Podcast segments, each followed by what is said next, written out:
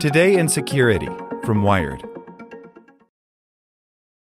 For the ones who work hard to ensure their crew can always go the extra mile, and the ones who get in early so everyone can go home on time, there's Grainger, offering professional grade supplies backed by product experts so you can quickly and easily find what you need. Plus, you can count on access to a committed team ready to go the extra mile for you. Call, click grainger.com, or just stop by. Grainger, for the ones who get it done.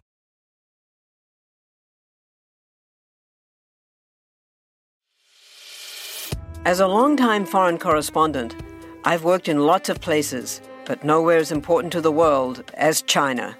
I'm Jane Perlez, former Beijing bureau chief for the New York Times. Join me on my new podcast, Face Off US versus China, where I'll take you behind the scenes in the tumultuous US China relationship. Find Face Off wherever you get your podcasts. Today in Security from Wired. The NSA warns that Russia is attacking remote work platforms.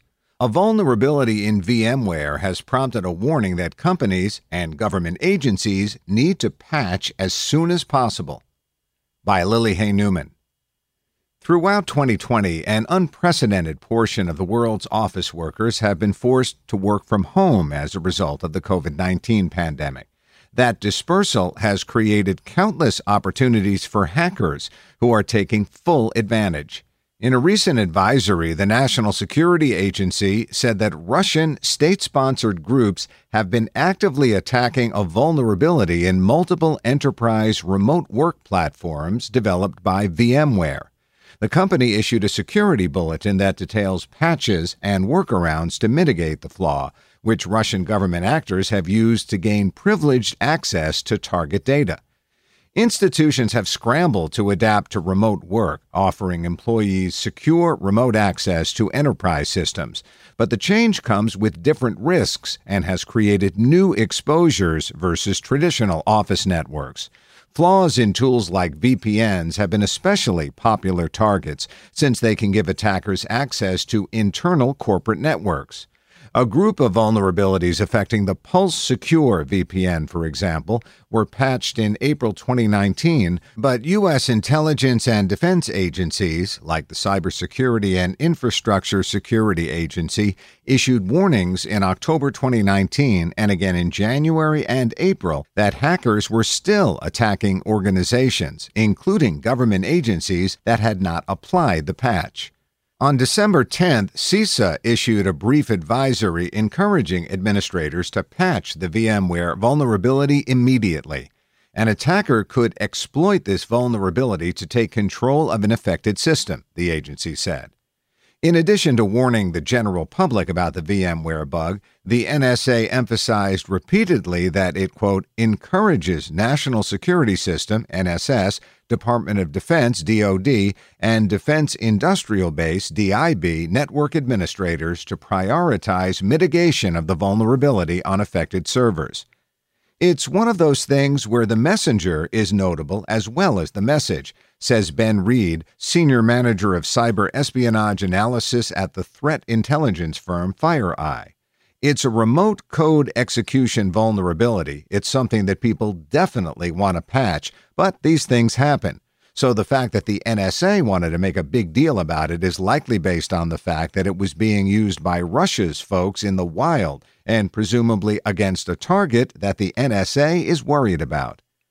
The affected VMware products all relate to cloud infrastructure and identity management, including VMware Workspace ONE Access, its predecessor VMware Identity Manager, and VMware Cloud Foundation.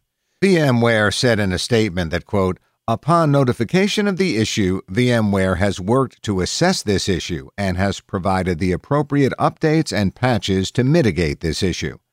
The company noted in its advisory that it rates the flaw's severity as quote unquote important, a step below critical, because attackers must have access to a web based, password protected management interface before they can exploit the vulnerability.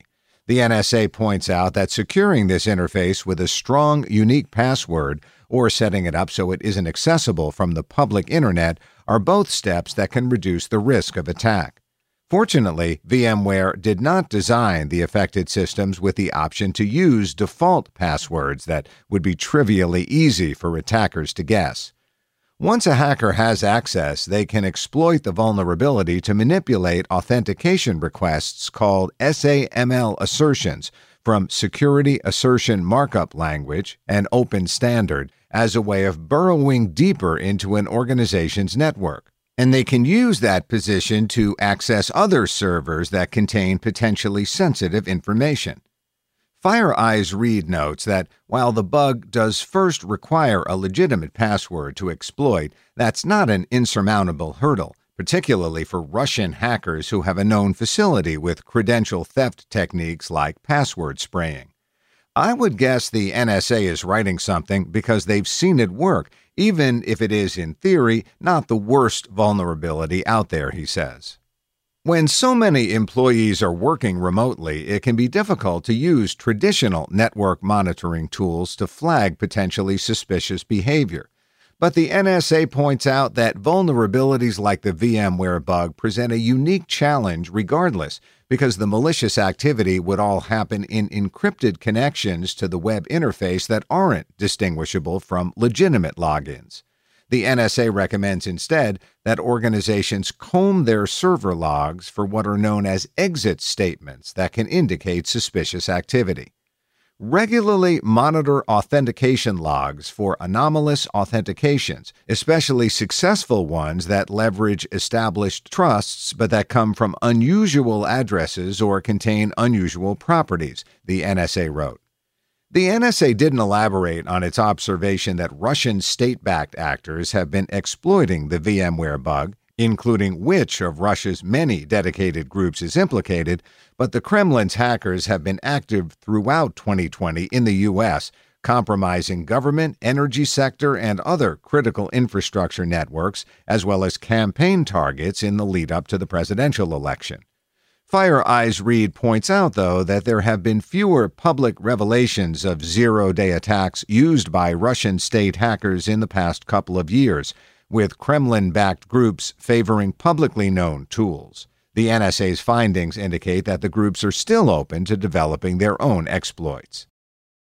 Like what you learned? Subscribe everywhere you listen to podcasts and get more security news at wired.com/security. Want to learn how you can make smarter decisions with your money? Well, I've got the podcast for you. I'm Sean Pyles, and I host NerdWallet's Smart Money Podcast our show features our team of nerds, personal finance experts in credit cards, banking, investing, and more. And they'll help you make the most of your money while cutting through the clutter and misinformation in today's world of personal finance. You'll get clarity on strategies to help you build your wealth, invest wisely, shop for financial products, and plan for major life events. Listen to NerdWallet's Smart Money Podcast wherever you get your podcasts.